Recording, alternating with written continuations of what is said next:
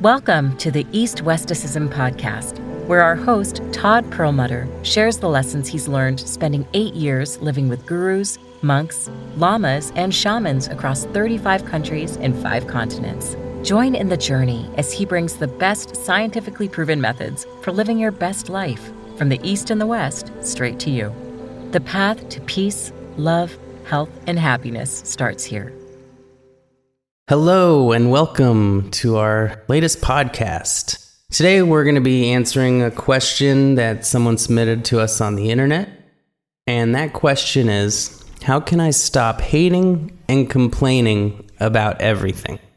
And I think that that's really such an important question because we all have these self constructed personalities and we believe that our likes and dislikes make up such a strong part of our personality and who we are. We believe that it really makes us who we are. That really couldn't be farther from the truth. Eh, the truth is, we are all able to choose our own likes and dislikes. We're able to change our likes and dislikes over time you know, this is evidence to me in a few ways. One is the fact that no matter what it is that you like, someone else dislikes. And no matter what you dislike, someone else likes. No matter what it is, you know, it could be cleaning toilets. Someone out there likes it you know, it's not something we're born with. Uh, these are things that we inherit really from our surroundings and our parents and our friends, and and it can just be little little things we don't even realize we're picking up on. You know, um, a little child sees a parent who freaks out at a bug, and that child can internalize that and, and repeat that response because that's what they've picked up as normal. But the truth is um, you know, one of the other evidences that these are things in our control is that anything that there is to like or dislike, people have changed from liking to dislike over time. We do this all the time. You know, the first time you drink alcohol, it's disgusting. But then uh, keep going, and then a lot of people acquire a taste for it cheese is often a similar thing where you know it stinks and it's gross but then and you you know you keep trying and we acquire a taste for it. Not that anyone should drink uh, alcohol or eat cheese but uh, it just goes to show you that that anything you kind of set your mind to like is is achievable. You know the same thing goes for really everything. It's really about framing how we look at things. So, waiting in a long line, very few people would say that this is a pleasurable experience. But if you reframe it as, you know, this is a great opportunity to practice my patience and, and achieve a greater sense of patience and peace this is a perfect opportunity to breathe and meditate, then it becomes a gift. We can really reframe anything. So, the first step to changing our likes and dislikes starts with becoming aware of it. And that awareness is so important because a lot of times, you know, the brain complains the average human brain is negative about 70% of the time. We don't even think about it. So, by bringing some attention to our thoughts, this is best done in meditation when you can just sit still, block out everything else, and just turn your attention inwards and become aware of what's going on in your mind and body.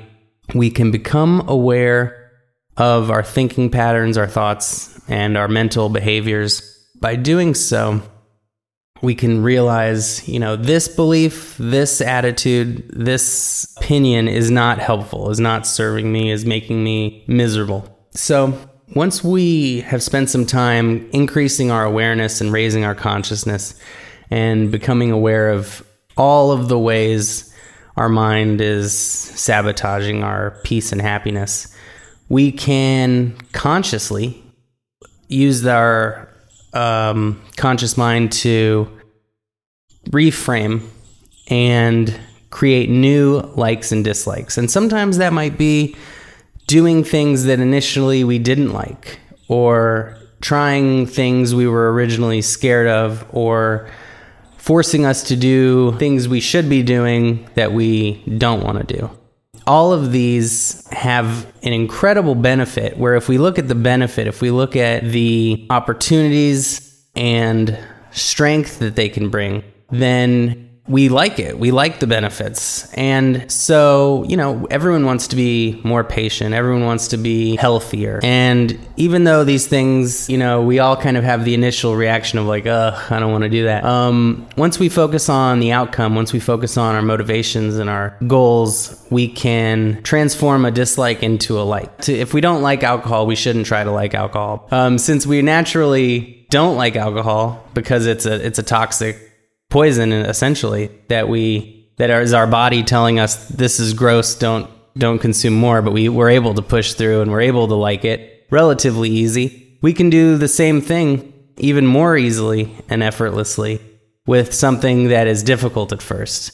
And these are the things that create really long lasting happiness really long lasting uh, fulfillment and the uh, rewards just keep on coming and coming. So no matter what it is that you're sure you're you're just the kind of person that doesn't like going to gyms. Um, you know, I understand that there's a lot of things about the gym that you know are uncomfortable at first. Maybe you're not at your ideal weight, and you know you feel like people are going to stare at you or whatever but you know that's how you get to your ideal weight. And that's that's something to just in, in, myriad ways is worth overcoming both the insecurity and um, lack of self-confidence and you know fears. These are all such important things to overcome because each one is holding you back. And and you know the more you put yourself out there the more you keep practicing kind of bravery and enduring uncomfortable things when it's got a positive goal behind it is the only things worth doing really.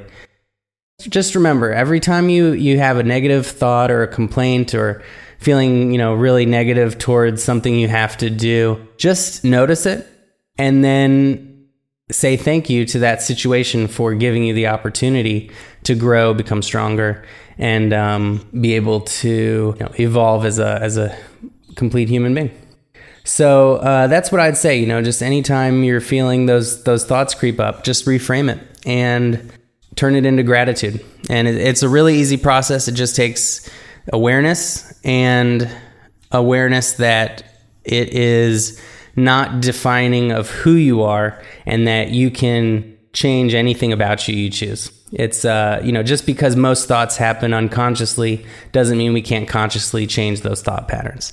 So I hope that helps. I hope that answers your question, and um, feel free to send us any questions you like as well on Twitter at Todd Perel T O D D P E R E L, or you can email us at hello at eastwesticism.